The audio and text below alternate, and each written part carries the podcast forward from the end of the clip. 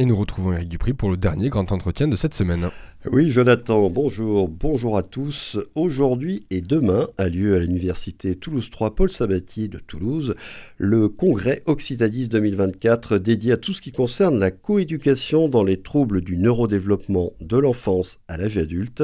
Parmi les participants, Hervé Glazel, neuropsychologue, spécialiste du développement de l'enfant et de l'adolescent, fondateur et directeur du CEREN. Le CEREN, c'est un réseau d'écoles qui propose un cursus adapté aux enfants souffrant de troubles il est à mes côtés ce matin. Bonjour Hervé Glazel. Merci d'être venu nous parler de ce sujet finalement assez mal connu de la plupart des gens et certainement de la plupart de nos auditeurs.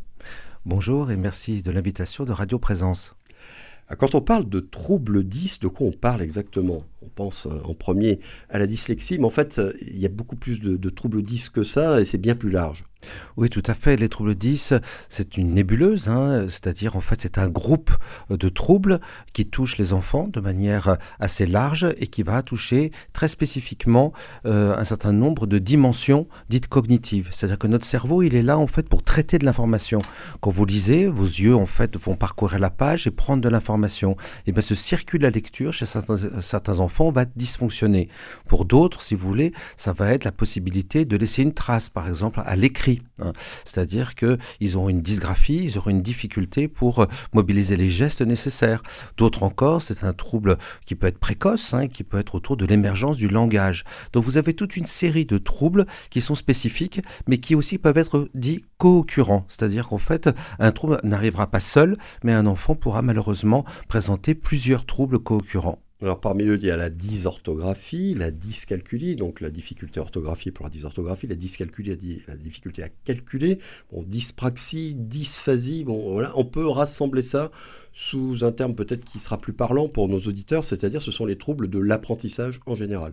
Tout à fait, hein, puisque ça touche l'émergence de certaines fonctions dites supérieures chez l'enfant, c'est-à-dire qu'au fur et à mesure de sa croissance, eh bien en fait il y a un certain nombre euh, de, faits cognitifs qui vont émerger naturellement, comme par exemple le langage oral. Il suffit que l'enfant soit exposé à une langue dans son milieu familial pour apprendre à parler, euh, et puis d'autres qui sont purement culturels, comme la lecture euh, ou le graphisme dont on vient de parler. Alors attention, les troubles des apprentissages, c'est aussi euh, des troubles qui apparaissent malgré le fait que l'enfant ait été correctement enseigné. C'est-à-dire qu'il faut en fait que l'enfant ait été intensément exposé à l'apprentissage de façon à ce qu'on puisse dire que oui, après 18 mois d'exposition, malgré tout, il n'arrive pas à s'en sortir. C'est pour ça que je mets un petit bémol sur les dysorthographies hein, qui sont vraiment maintenant un peu généralisées, alors que là aussi, il faut s'interroger parfois sur la question de la pédagogie, c'est-à-dire en fait, est-ce que cet enfant-là a été suffisamment entraîné dans l'orthographe. Hein. Et stimulé donc.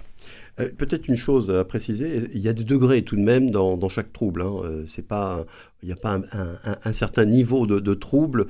En fait, il y a des degrés, on peut être euh, moyennement ou intensément touché par un trouble 10. Mais tout à fait, hein. vous pouvez avoir ce qu'on appelle un continuum, vous pouvez avoir depuis la fragilité jusqu'à un trouble sévère. Euh, par exemple, dans nos écoles, on peut avoir des enfants non lecteurs, non scripteurs, des enfants pertinents, intelligents, qui n'ont aucune difficulté d'accès à, la nature des, apprentissages, mais qui, au moment de devoir lire ou écrire, sont en très grande difficulté.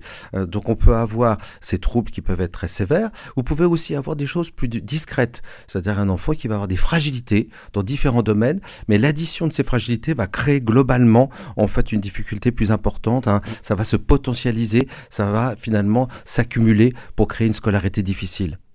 Combien d'enfants aujourd'hui sont concernés par les troubles 10 Le pourcentage est de quel ordre? Donc ça c'est vraiment un problème de santé publique. Du reste en fait l'inspecteur Ringard qui sera à Occitadis a été le pionnier dans ce domaine puisque en 2000 il évoquait déjà les troubles du langage oral et écrit comme étant un problème de santé publique. On parle de 8 à 10% euh, des enfants. Ça veut dire qu'il y a 500 000 enfants à tout instant dans le système scolaire qui, qui souffrent de troubles des apprentissages. Remarquez, ça, ça veut dire 2 à 3 enfants par classe. Donc c'est vraiment très significatif. c'est pas du tout marginal, C'est pas marginal du tout. Et donc en fait, ça touche la plupart des familles, hein, ou en tout cas beaucoup de familles. Ça, ce n'est pas lié en fait à un niveau socioculturel, à un environnement, etc. Euh, et puis donc, euh, il y en aura dans toutes les classes. Donc finalement, ça nous concerne tous au niveau du système scolaire, au niveau du système de santé, en tant que parents, en tant qu'enseignants, en tant que, que professionnels de santé. Question euh, très importante aussi, qu'en est-il aujourd'hui du dépistage, du diagnostic des enfants qui sont concernés par les troubles 10 Est-ce qu'on a progressé ou est-ce qu'il faudrait encore progresser? C'est-à-dire qu'il y aurait encore beaucoup d'enfants qui ne seraient pas diagnostiqués à temps. Donc ça, c'est vraiment euh, une question clé. Hein, déjà, en fait, le dépistage, la détection et le diagnostic. Il faut savoir qu'Occitadie, ça fait un énorme travail sur le sujet. Hein, toute sa raison d'être, c'est d'être un réseau de santé pour justement euh, accompagner les familles. Et donc, euh, il y a eu des vrais progrès, des vrais moyens qui ont été mis. Cependant, il est clair aussi que ce sont en fait des troubles qui, qui, qui sont complexes, si vous voulez, à diagnostiquer. Donc, ça prend du temps. Et vous pouvez encore avoir des enfants qui passent entre les mailles du filet. Alors, vous avez en fait effectivement d'abord une démarche diagnostique c'est-à-dire qu'en fait, les parents ou les enseignants vont se rendre compte qu'un enfant est plus en difficulté que les autres dans tel ou tel domaine spécifique. Et puis ensuite, il y aura toute une démarche diagnostique qui amènera l'enfant chez certains professionnels de santé, ça peut être orthophoniste, psychologue, psychiatre, euh, médecin, et aussi un neuropsychologue, hein, puisque ça c'est ma spécialité, qui va pouvoir embrasser la plupart de ces questions et pouvoir poser euh, le diagnostic, dire d'abord qu'est-ce qui marche bien, parce qu'il est absolument clé toujours en fait de poser quels sont les talents en fait de ces enfants pour s'appuyer en fait sur, sur ses, compétences, absolument. Et puis ce qui peut être plus difficile, de façon à ce que là aussi, on puisse intervenir de manière beaucoup plus spécifique et, et, particulier euh, bah, pour que cet enfant euh, ne soit pas en échec scolaire. On en vient au CEREN. Hein. Vous avez créé euh, cette structure il y a 15 ans. Alors j'explique hein, pour ceux qui nous écoutent. Le CEREN, c'est le centre de référence pour l'évaluation neuropsychologique de l'enfant. Quels sont ses objectifs et quelles sont les actions que vous menez avec cette organisation? Oui, alors à l'origine, le CERN, c'était d'abord un, organisme de dépistage et de diagnostic. Aujourd'hui, nous sommes cinq neuropsychologues qui accueillons des familles pour faire des diagnostics fins et proposer un certain nombre d'aménagements euh, de la scolarité euh, à ces enfants. Et on s'est rendu compte, et c'était déjà il y a presque il y a 13 ou 14 ans maintenant, que euh, la mise en place des aménagements était compliquée. Il y a eu beaucoup de progrès depuis, mais ça reste encore très difficile pour un certain nombre d'enfants de s'ajuster au système scolaire tel qu'il existe. Donc dès 2010, nous avons ouvert des écoles, des écoles dédiées aux enfants qui ont des troubles spécifiques des apprentissages, tous ces troubles 10. Euh, aujourd'hui, nous accueillons 400 enfants du cours élémentaire jusqu'à la troisième, dans des classes à petits effectifs de 12 à 15 élèves, parce qu'il faut une attention tout à fait particulière pour ces enfants. En tout cas, pendant ce parcours que j'appelle une respiration. C'est-à-dire que les enfants ont tous, finalement, vocation à être dans le système ordinaire, mais pour certains enfants, ils vont avoir besoin d'un temps en fait, au cours duquel ils vont être intensément exposés aux apprentissages et leur donner, si vous voulez, des nouveaux outils scolaires de façon à ce qu'ils puissent contourner leurs troubles. Je donne un exemple. Un enfant qui a des difficultés pour écrire, vous allez avoir un exercice classique de grammaire dans lequel on va leur demander de recopier la phrase et de mettre le verbe euh, à l'imparfait. Hein. eh bien, en fait, euh, encore il y a très peu de temps, j'observais un enfant qui était obligé, si vous voulez, de copier toute la phrase et l'exercice était déjà terminé pour la plupart des élèves de la classe, alors que lui n'avait même pas terminé de copier en fait la première phrase. Donc il faut absolument que le support soit adapté et il faut que la réponse, si vous voulez, vise exactement l'objectif, c'est-à-dire en fait de, mettre ce verbe à l'imparfait pour que euh, l'apprentissage lui-même soit visé et pas en fait le trouble. Euh, voilà, donc c'est tout l'enjeu, si vous voulez, c'est de d'avoir des enseignants formés, des outils, si vous voulez, de contournement, des, une pédagogie ajustée, une méthodologie qui permette à ces enfants ensuite de reprendre leur envol après 2 à 4 ans, 3 ans en moyenne, et repartir dans le système ordinaire, armés de ces outils en fait de contournement de leurs troubles. Donc les professeurs qui enseignent dans ces écoles euh, n'ont pas forcément de, formation spécifique, mais ils sont entourés aussi, il y a un environnement d'autres personnes qui gravitent autour pour répondre justement aux besoins spécifiques de chaque enfant. En tout cas, des groupes d'enfants que vous avez réunis. Parce que vous les réunissez sans doute suivant les, troubles euh, qui, peuvent euh, euh, rassembler ces enfants.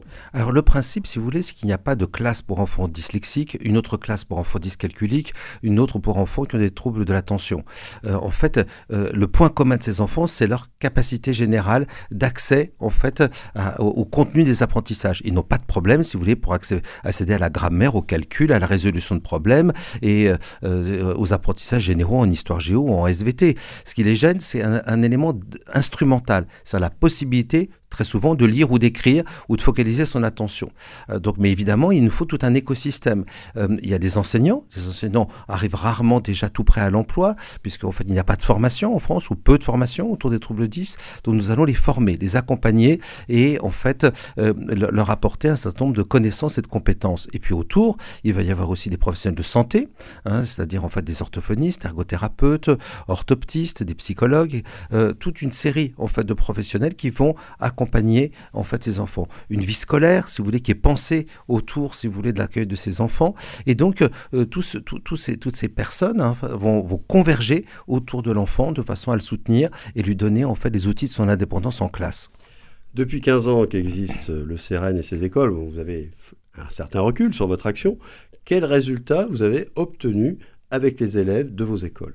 Donc c'est très important effectivement de voir le devenir de nos élèves et nous faisons régulièrement des enquêtes qui nous permettent de mesurer en fait le, leur succès. Donc d'abord en fait on a des mesures externes. 95% de nos élèves réussissent le brevet quand ils sont avec nous en troisième. Euh, la plupart d'entre eux, euh, nous avons fait une enquête sur leur devenir post-bac puisque nous avons maintenant près de 15 ans d'existence. Euh, et bien en fait la plupart continuent des études longues. ça peut être en fait par la voie d'une seconde génération ou d'une seconde professionnelle. Euh, ils vont faire des premières technologiques très diversifiées. Euh, donc finalement, ils sont, ils sont formés au choix. Ils sont capables ensuite de vraiment valoriser leurs talents et leurs compétences. Euh, beaucoup passent le bac. 98% en fait le réussissent avec une très grande proportion de mentions. Et on a fait donc au cours de notre toute dernière enquête le point. Et après en fait toutes ces années, quasiment 100% de ces enfants continuaient soit une scolarité longue, soit étaient déjà dans l'emploi. Donc finalement, on démontre que ces enfants ont tout à fait la capacité de réussir, qu'ils ont tout à fait la capacité d'être autonomes, de choisir en fait euh, et non pas qu'on leur impose une orientation et de donc donner à voir leur plein potentiel. Euh, vous, personnellement, vous êtes basé à Paris, mais euh, les écoles du Sirène sont implantées dans d'autres régions, autres que l'île de France. Où êtes-vous aujourd'hui et dans quelle région serez-vous bientôt présent? Absolument, il nous a paru très important d'emblée, dès la toute première école créée à Paris, de raisonner dans une logique de réseau, hein, de se dire que ces petites écoles très familiales, euh, proches de l'élève, proches des familles, pouvaient finalement diffuser à travers en fait le système et démontrer qu'on pouvait finalement accompagner ces enfants vers le succès pendant une période si vous voulez, donner euh, de respiration de leur scolarité pendant 2 à 4 ans avant de repartir dans le système ordinaire, et ce, sans aide humaine, hein, sans AESH par exemple, qui leur permet vraiment de conquérir leur autonomie en classe. Et donc après une première école dans Paris, nous en avons ouvert plusieurs, donc on en a quatre au total en Ile-de-France, on en a une à, Lyon, une à, une à, Marseille, et puis finalement, devant la demande des familles, euh, nous réfléchissons finalement à continuer d'essaimer. Et il est vrai que Toulouse, pour nous, en fait, est un lieu euh, vraiment euh, emblématique et intéressant. Il y a un véritable écosystème accueillant en fait euh, pour tous ces sujets-là. On le voit très bien par rapport à ce congrès Occitadis, euh, l'importance du sujet ici. Et nous avons rencontré déjà un très très bon accueil de la plupart des autorités, qu'il s'agisse de, la mairie, du conseil général, voire même de la MDPH, qui écoute de manière attentive les initiatives de notre, de, de, de notre type. la MDPH, précisez ce que c'est pour ceux qui ne connaissent pas. Donc la maison départementale des personnes handicapées est, un, est une entité clé qui va accueillir en fait les familles, réfléchir en fait au parcours, si vous voulez, d'accueil euh, des enfants, en particulier des enfants qui ont un trouble des apprentissages, afin de les accompagner dans l'orientation, mais aussi dans les aides qu'on peut apporter à l'enfant et à l'entourage. Donc vous cherchez actuellement des locaux à Toulouse et vous espérez pouvoir ouvrir une école à la prochaine rentrée, septembre 2024 Absolument. Nous avons l'ambition en fait d'être présents dès septembre prochain. Nous travaillons intensément justement avec euh, l'ensemble des acteurs locaux. Euh, voilà, nous avons en cible un certain nombre de locaux très intéressants qui, qui permettront d'être accessibles aux familles, parce qu'on sait très souvent que les familles peuvent venir de loin, et donc il faut en fait que tout ça soit, soit, soit aisé en fait pour l'enfant et sa famille, et que euh, voilà, ce soit aussi euh, un lieu confortable d'accueil. Et eh bien quand ce sera officiel, vous reviendrez en parler évidemment sur cette antenne. Un mot pour terminer sur le congrès Occitadis auquel euh, vous allez participer. Quels sujets vont être abordés aujourd'hui et demain eh bien, c'est un congrès très complet hein, sur lequel il y aura un point d'étape, si vous voulez, autour de l'existence de ce réseau de santé hein, qui est soutenu par l'ARS, l'Agence régionale de santé. Donc vous aurez finalement toutes les personnes clés euh, de l'écosystème euh, médical, euh, scolaire, associatif qui vont en fait être là pour présenter les résultats, proposer un certain nombre de perspectives et informer le public autour des innovations dans sujet. Eh bien, merci beaucoup Hervé Glazel. On va vous souhaiter une très bonne journée et des échanges fructueux lors du congrès Occitadis qui a donc lieu aujourd'hui et demain à l'université Toulouse 3 Paul Sabatier. On peut y assister mais il faut s'inscrire au préalable pour ce faire en vous connectant au site www.occitadis.fr et pour vous renseigner sur le CEREN et ses actions, je vous invite à consulter le site www.ceren.éducation.fr